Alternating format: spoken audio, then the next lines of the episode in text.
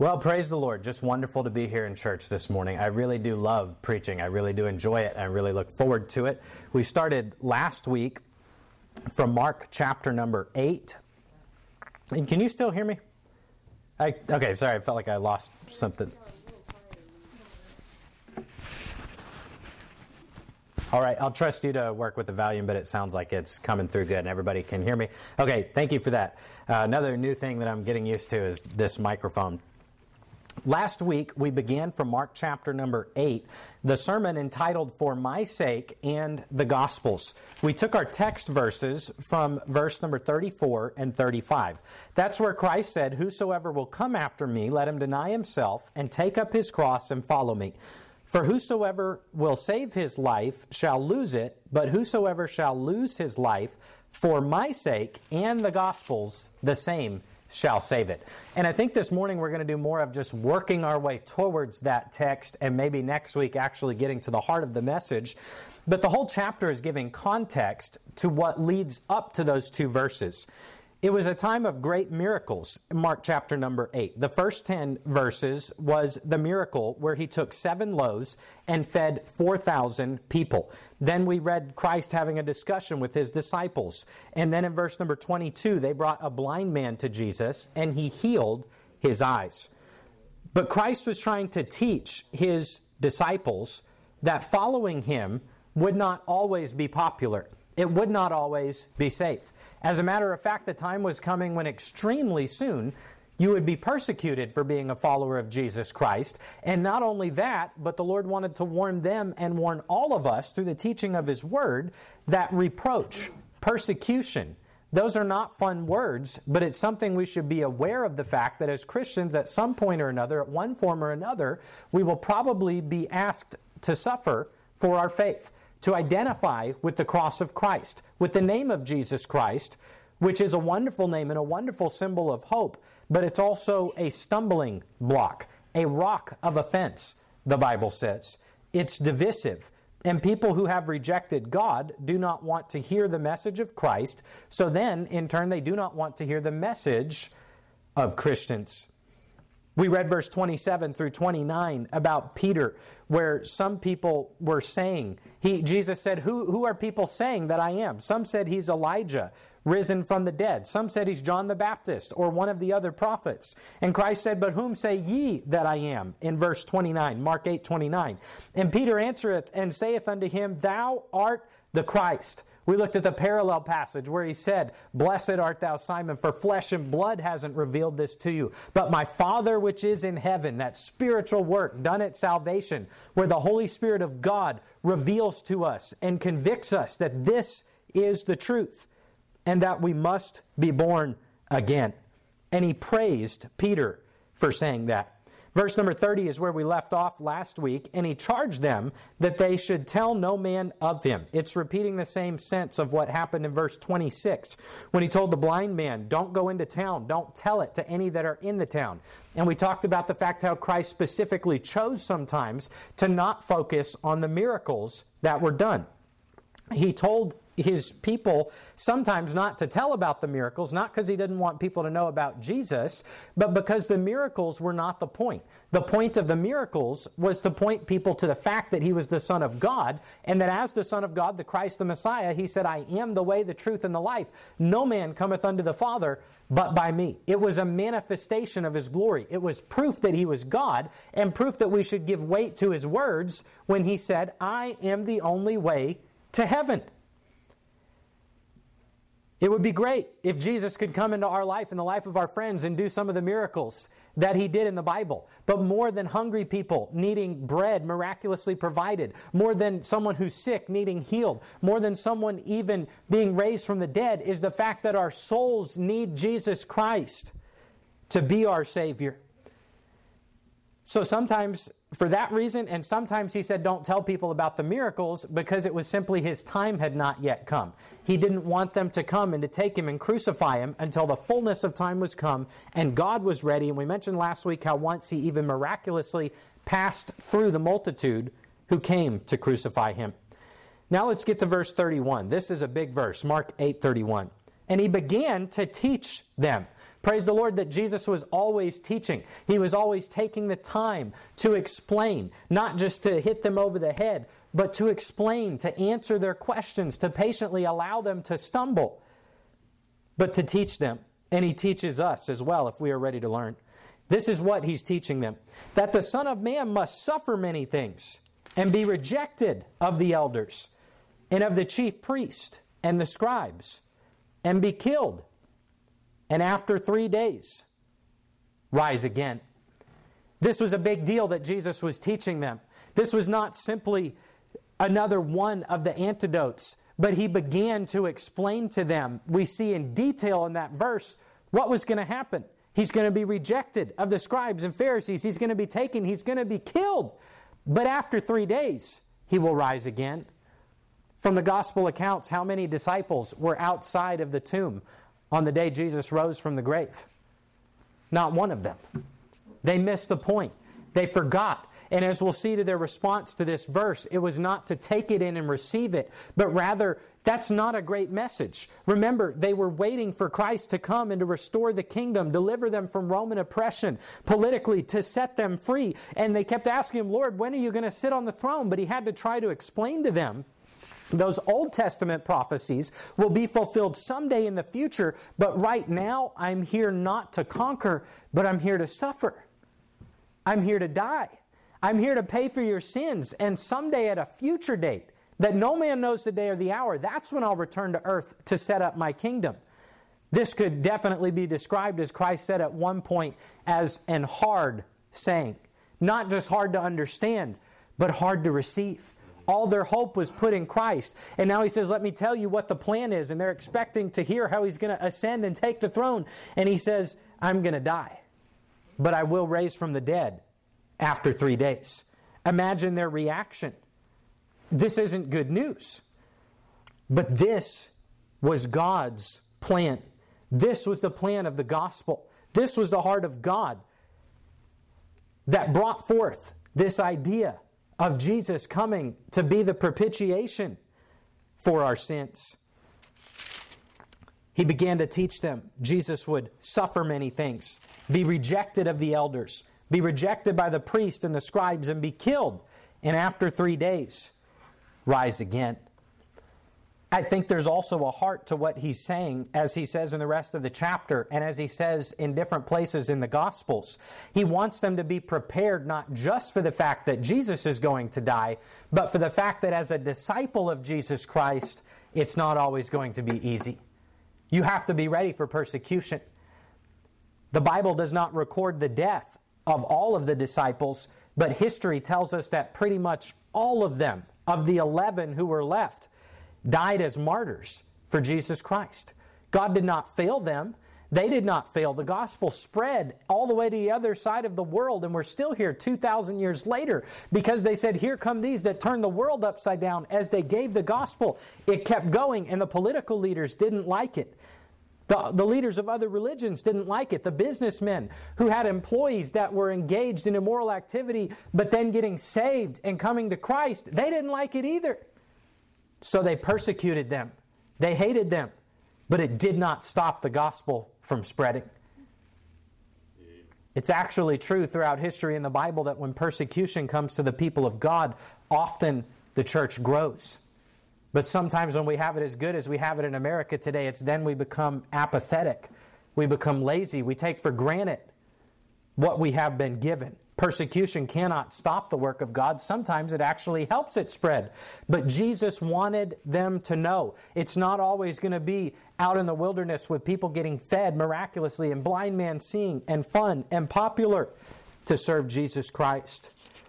So, how well, before I say that, he wanted them to know, before we move on to verse 32, and he wanted them to know what would happen to him and that it would be the same for them. And this morning, I want to remind us it may sometimes be that way for us. John chapter 15, 18 through 20, Jesus told his disciples, If the world hate you, ye know that it hated me before it hated you. If ye were of the world, the world would love his own. But because ye are not of the world, but I have chosen you out of the world, therefore the world hateth you. Remember the word that I said unto you, the servant is not greater than his Lord. If they have persecuted me, they will also persecute you. If they have kept my saying, they will keep yours also. 2 Timothy 3:12 Yea and all that will live godly in Christ Jesus shall suffer persecution. You say well there's some people who sure don't seem to like the fact that I'm a Christian. And there are people who persecute Christians, but we have to remember the fact of the matter at the end of the day is not so much that they have a problem with Christians, it's that they have a problem with Jesus Christ. And Jesus said, Don't be surprised if they take me, put me on a cross and kill me, that they may not always just receive you with a parade. Be prepared for the fact that to be identified with Jesus Christ may sometimes mean suffering and persecution. 2 Timothy 2, 3 through 5. Thou therefore endure hardness as a good soldier of Jesus Christ. No man that warreth entangleth himself with the affairs of this life, that he may please him who hath chosen him to be a soldier. That's what we're called to do. Report for duty. Do what God asks us to do. And according to 2 Timothy 2, sometimes that will be to endure hardness as a good soldier of Jesus Christ. There will, to some degree, at some time in your life, there will be a reproach to being a disciple of Jesus Christ. You may not like it, and I don't like it. I don't like conflict by nature. There's sometimes where if there's a situation at work or something is going on, and I really feel like in order for something to be right, I have to a little bit stand up and address a situation and say something. And I don't really enjoy it because I just like to get along with people. But Christ said you have to be ready for the fact that as you stand for truth, there will be conflict, and you cannot let that scare you off. Right. I think that we should do all that we can to be relatable to people, to people who don't know the Lord, to spend time with them, to go play basketball with them, go do those types of things and even as a church to be warm and welcoming and, and not intentionally use a bunch of phraseology that they don't know what it means. And they always feel like an outsider and we want to be relevant and reach out to people. But the fact of the matter is you can't be cool enough that the world will accept the message that you're trying to preach. There's going to be people in the town, there's going to be people in the city who, if you teach biblical view of salvation, biblical view of morality, and what is the family, and what is God's plan for the genders and the sexuality with which He has created us, if you simply say what the Bible says, you will get a lot of kickback, even if you're doing it lovingly, which, by the way, we should be striving to do it lovingly. We should take no pride in the fact that we're as rough as we can be, or we brag about the way we are, or offend as many people as we can. We're going to offend enough people just by the truth. Let's try to be kind. But we also have to say what the Bible says. And it's a message that at its heart and at its core is offensive to many people who do not want to receive Jesus Christ. There was a man who had been nominated for a government position. He was being questioned by Senator Sanders at the confirmation hearing, and they found a paper that the man had written when he was in college at a religious university. And in the paper, he wrote the position that the Christian worldview is that receiving Jesus Christ is the only way to heaven. It's something that all Christians believe if you simply believe what Jesus said. He's the only way. Yet the senator who questioned him at the hearing said, So you're telling me you think that Muslims aren't going to be accepted by God, and you think that these people aren't going to be accepted by God. Is that what you really believe? And he said, Sir, I simply believe, as all Christians, I'm a Christian, sir. I simply believe Christian doctrine, same as a Muslim would believe Muslim doctrine. And he said, I understand that you're a Christian, but it's hateful of you and you should be disqualified from government service because in college you wrote a position paper saying Jesus is the only way to heaven. Even though our Constitution has a clause that says there should be no religious test held for political office. So increasingly in America, it used to be Christianity was the majority, and it still isn't near as bad as the rest of the world. But now there's some who are telling us, well, you can be a Christian and believe what you want, you just can't own a business and run your business according to what the Bible teaches. Or, I guess, hold political office or run for office. And in America, if the climate changes, to where, do you understand that just north of the border in Canada, they will censure you if you preach from your pulpit or on a radio station and say, We believe that marriage is between one man and one woman and anything else is not right. If you say it kindly and lovingly, it doesn't matter how you do it. If you state that position, they can throw you in prison. And they have to some. What's it going to look like in the future? I'm not a conspiracy theorist, but if you think there's no chance that the winds could turn where very quickly people will come and persecute and try to lay down the law for what a church can or cannot do, I'll simply say you're not a very good student of history because the story of history is when a government gets powerful, sometimes they turn on the churches. It's what Hitler did, it's what Castro did. It's what's happening in Europe even today. And in Canada, they will not let you speak biblical truth. Because remember what I said the disciples went out to preach the gospel and there were people who didn't like it. It was the government officials, it was the Romans, it was the Jews, it was the people who employed the soothsayers. Because as people started to get right with Christ, it cut into their power and it cut into their money.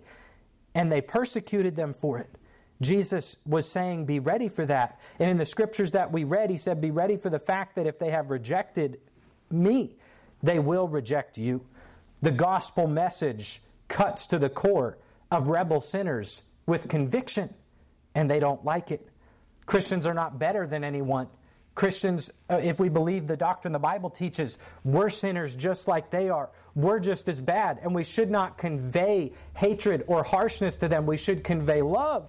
But we simply believe we have to apply the blood of Jesus Christ, or else we cannot be saved. Jesus said, I am the only way to heaven. John 14, 6, no man cometh unto the Father but by me. He left no wiggle room. There's none other name given among heaven whereby we must be saved other than the name of Jesus Christ. That is a message that is given with clarity, that calls for a decision, and to those who do not want to receive it, it is divisive. John 15, 21. But all these things will they do unto you for my name's sake, because they know not him that sent me. Verse 22 through 24. If I had not come and spoken unto them, they had not had sin. But now they have no cloak for their sin. He that hateth me hateth my Father also. If I had not done among them the works which none other man did, they had not had sin. But now have they both seen and hated both me and my Father. Jesus said, Before I came and called these Pharisees out on what they were doing wrong, they had a cloak for their sin. But after I revealed to them the truth, there's nowhere left for them to hide it. So therefore, they hate me. We've been Wednesday night studying Romans 6 and 7, and that's what the Apostle Paul said about the law of God that without the law, he had not known sin. But God revealed it to him that sin might become exceeding sinful. I believe that evolution, the idea of evolution, was created and is believed by people to this day, not because it makes sense or that science proves it primarily, but primarily because it gives people an excuse to deny the existence of God and to disobey Him. Romans chapter 1 tells us that every man and every woman looks at creation and that God Himself, it uses the two words clearly seen through creation. We don't look this morning at a clock on the back wall or at a watch or at our, or at our cell phone and say, I bet there was a bunch of elements that miraculously appeared with no one creating them, and then something bad happened and it came together to make this cell phone. No, we look at it and it tells us evidence that someone designed it, someone worked on it, someone put some time into it. It's not a good scientific idea that everything was created by nothing. That there was nothing but elements, and we don't know how the elements got there and they blew up and it created a world with order and design? No, God designed the world. Yet people reject Him and they come up with excuses to disobey Him and deny Him. And again, as I said, the heart of the Christian should be a heart to care and to love about people. Pray for them because there was a time when we did not know the Lord. And God does not want to give up on anyone. He's not willing that any should perish. We often do not like this message. We do not like the thought of persecution, but Jesus said, Be ready. So, Mark chapter 8, let's continue on. How did they receive this message? How did they do with it? Remember Peter, who just two verses earlier said, I believe thou art the Christ, the Son of the living God. And Jesus commended him, and he said, Upon this rock I'll build my church. Thy Father hath revealed it unto thee.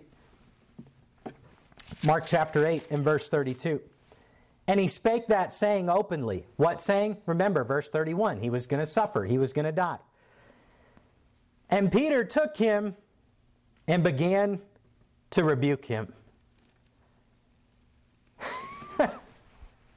He literally just got done saying, You're God, and I believe in you. The next response to what Jesus said was, Lord, I rebuke you. You're wrong. Don't say that the gall, the boldness, the impudence that you would turn to someone who you recognize is Jesus Christ and begin to rebuke him to say, "No, Lord, what you're saying that that's not good. We need to come up with something different." The word rebuke in the Greek that's used here means to censure, to admonish, to charge, to rebuke. He was saying, "Jesus, you're wrong." As wrong as Peter was, I wonder have you and I ever done that?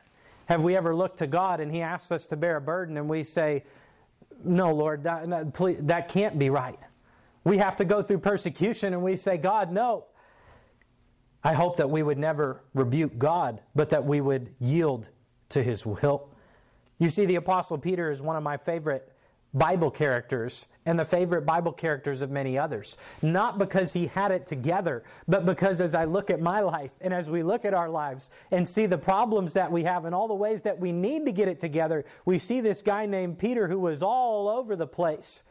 But God still used him. And God was patient with Peter, and he will be patient with us. There's multiple times where Peter just often didn't get it. And he was so hung up on this, what Christ had just told him, that he never accepted the fact that Jesus said, I'm going to die for your sins. They came to take him in the garden. The soldiers came. It was nighttime. It was cold outside. Jesus, getting ready, had been sweating great drops of blood, praying to the Father, if possible, let this cup pass from me. Nevertheless, not my will, but thine be done. And as he suffered in prayer, he looked back to the disciples, and they were asleep. And he said, Could you not watch and wait and pray with me even one hour? But they came to take him. Judas betrayed him. The soldiers, and as they came to arrest Jesus Christ, one disciple decided he was going to do something about it, and it was Peter. He took his sword, he drew his sword, and this multitude of soldiers, he takes it and hacks at a soldier named Malchus. And remember what happened? He cut his ear off.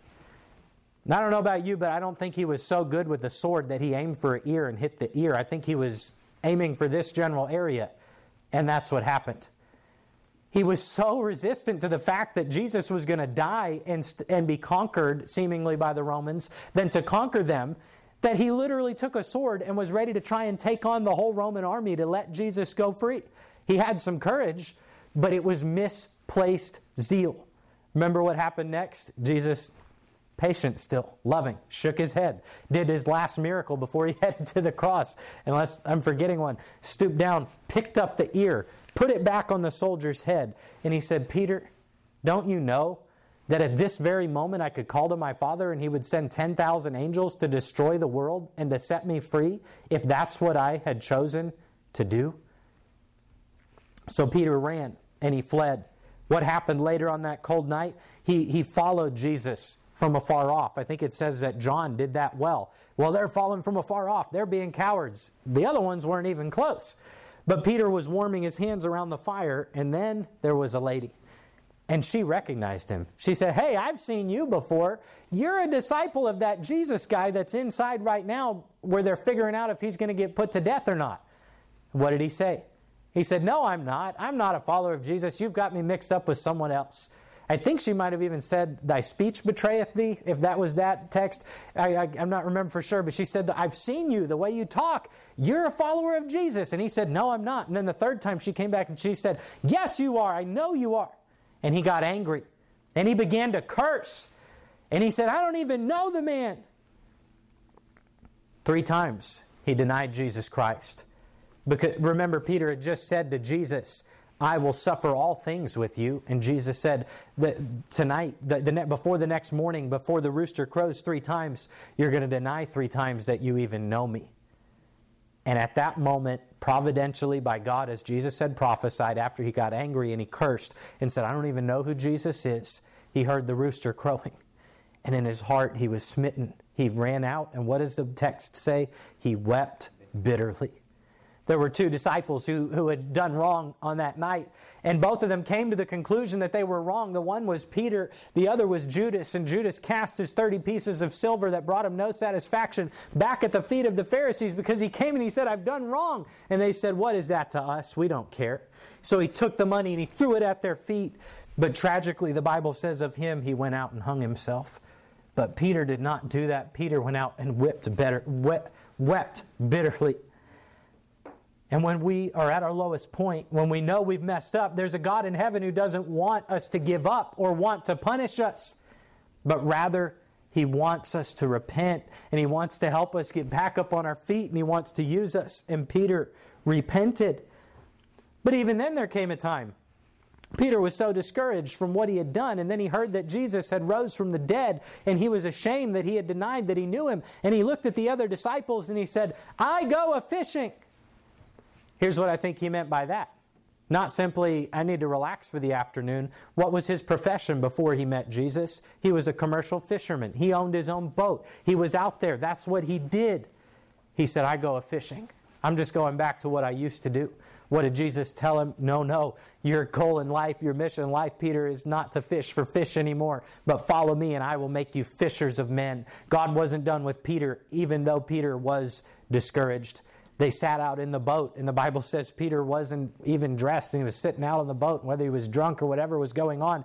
Jesus showed up on the shoreline, and Peter was ashamed, and he dove in the water. And then eventually they came to the time up around the fire where they were sitting, and Jesus very simply looked and said, Peter, lovest thou me more than these? Do you love me, your Savior, more than you love these fish? More than you love your profession? More than you love those things? He said, Yes, Lord. And then he asked him again, Do you love me more than these? He said, Yes. And then he asked him the third time, Do you love me more than these? And Peter was frustrated and he said, Lord, I know that you love me. You know that I love you. And Jesus said, Then go and feed my sheep. When Jesus had risen from the dead and the women saw him, he said, Go, tell my disciples. And one gospel says, And Peter, that I rose from the dead and that I'm coming to see him. You say, had Peter been disqualified from being a disciple? No, I think it's because Jesus wanted Peter specifically to know, even though you failed, I'm not done with you yet. Surely at this point, Peter's all, all, all good, right?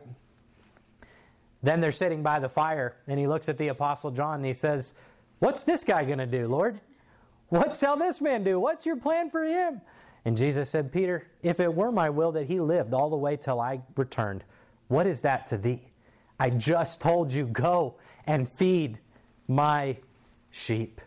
And in the book of Acts, there's, there's still some issues there where Peter separated from Gentile believers because he was feeling the pressure from the Jews to racially separate from non Jews. And the Apostle Paul withstood him to the face and he rebuked him and said, You need to fellowship with all the children of God, not just the Jews. Don't let people intimidate you. But you know what ends up happening? You end up also in the book of Acts, the further along it goes, not seeing a guy named Peter who's all over the place, but one who is a rock one who's steady, one who is a pillar of the church and faithful unto death. And history tells us the story goes that when they went to crucify Peter, he said, Crucify me upside down. I'm not worthy to be crucified in the same manner as they crucified my Lord. He was faithful unto death. He served Jesus Christ. And on the day of Pentecost, 3,000 people got saved, baptized, joined the church on the same day. It wasn't Andrew and it wasn't John and it wasn't anybody else who preached, but God used Peter to stand up and preach.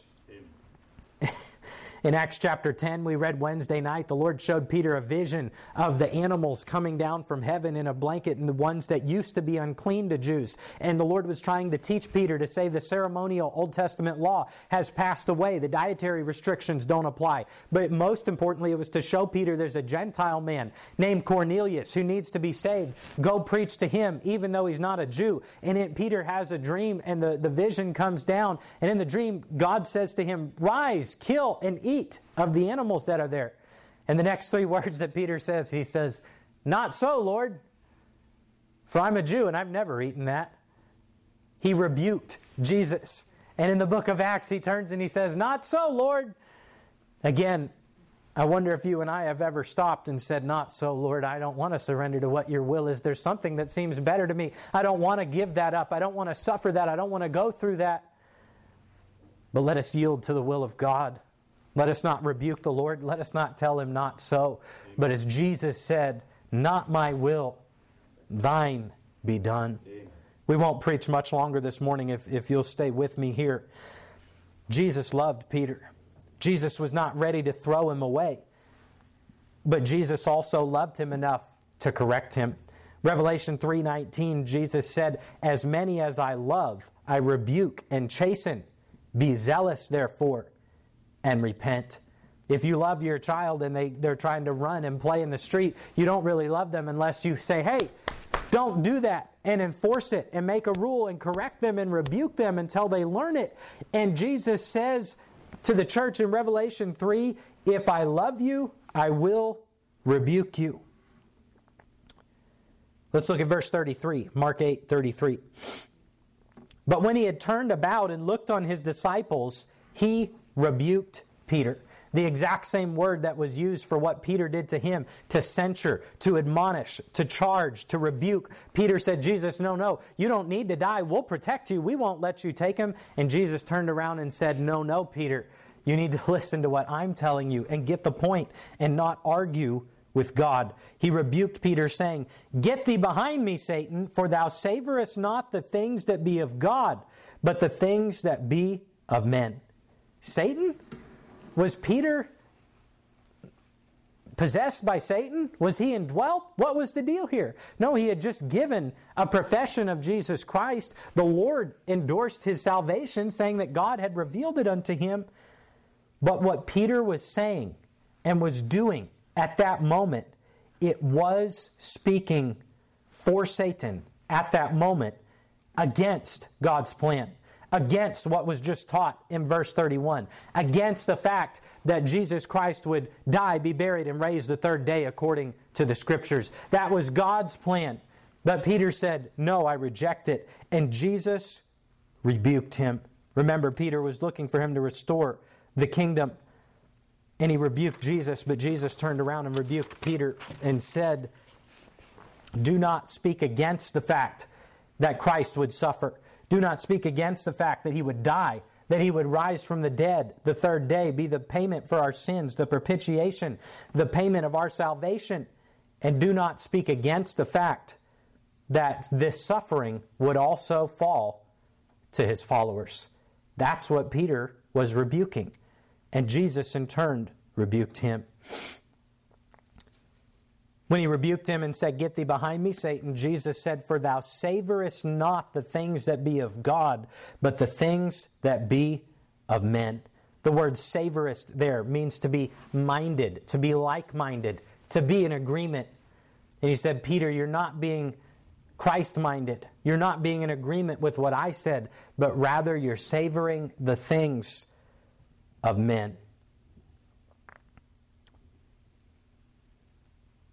Peter was in his flesh. He was being immature. He was being worldly. He was not being spiritual. And that's what Jesus was saying. In 1 John and in the Gospels, that sometimes we're told, Love not the world, neither the things that are in the world. The friendship of the world is enmity with God, which is strife and strong strife. I don't think, and if you look at the words of what the Bible's teaching, it's not just saying being in the world, going to a restaurant that the world goes to, or wearing the clothes that the world wears. It's talking about the people who have rejected Christ as Savior. the systems that they come up with, the way that they are thinking. And God says, do not be in agreement with the world. Do not love the world because the friendship of the world is at odds with God. But in that moment, he said to Peter, You're savoring not spiritual things, but you're savoring the things that be of men. And I wonder how many times in my life I've savored, I've enjoyed, I've been in agreement with, I've had my focus on not the things of God, but the things that are in the world. There's nothing wrong with enjoying a basketball game and going out to eat and doing those things, but I wonder how many times in my life my focus has been on all these things that I'm enjoying, and I might have missed what the Lord had for me to do that day. Let us endeavor to be people that savor not the things that be of men, but the things that be of God. The word antichrist is used, and it says in the future there's going to be this figure, world leader named the Antichrist. But First John also says there are even now many antichrists gone out into the world. And antichrist simply means against Christ or in place of Christ. Anything that someone puts up that is against what Jesus said or is a substitute for Jesus Christ is antichrist and is against him. And I'm in my flesh. And so are you. And we're going to battle this thing till the day we die and try to mature, try to be more like Christ. Try to say, God, help me savor the things that be of you, not the things that be of men. But I told you my first week I was preaching, your new pastor is a sinner. Your new pastor loses his temper sometimes and has to apologize. Your new pastor is very much human like you are. And we need daily to remind ourselves to come back to the Word and to come back to God and say, like Peter did, Lord, I messed up today. And to know the heart of God is not to throw us away and be done with us, but to forgive us, to love us, to help us, to use us, to rebuke us if we need it, to encourage us when we need that. But the heart of God is to show mercy to each and every one of us. Don't be discouraged when you fail. Peter failed but he was still used by Jesus Christ.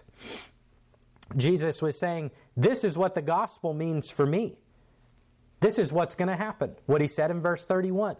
Now, what does the gospel mean for you? Verse 34. And when he had called the people unto him with his disciples also, he said unto them, Whosoever will come after me, let him deny himself, take up his cross, and follow me.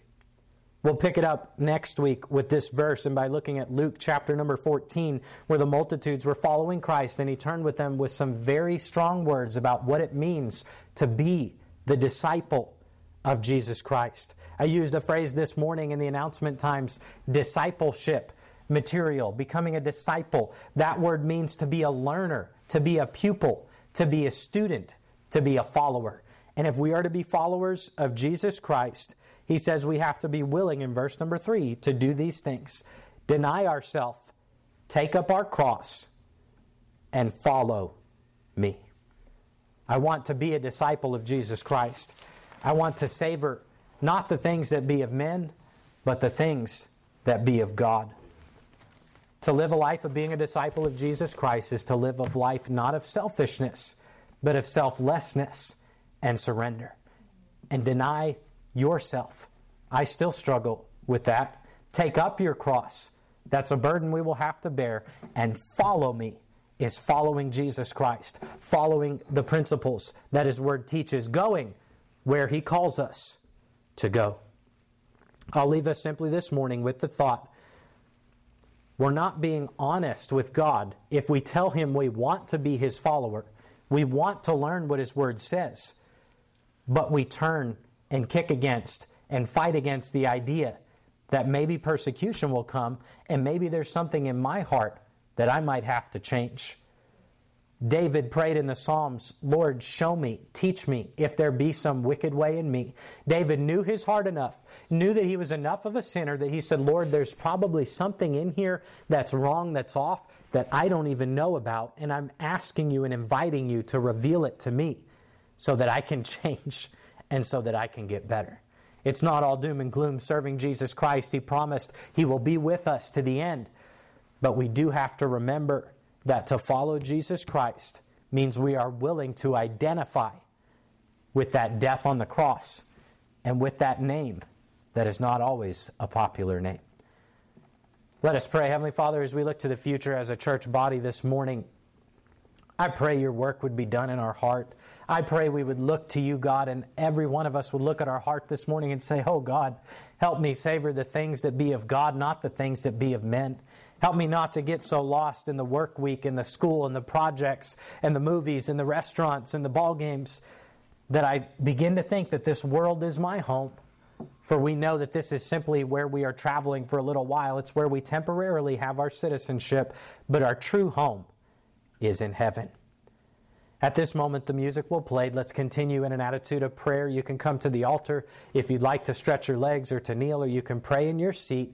And let's ask God to bless us as a church, bless the changes, bless our relaunch Sunday, and in our own heart that we would grow to be more like Him. Let's have a time of prayer.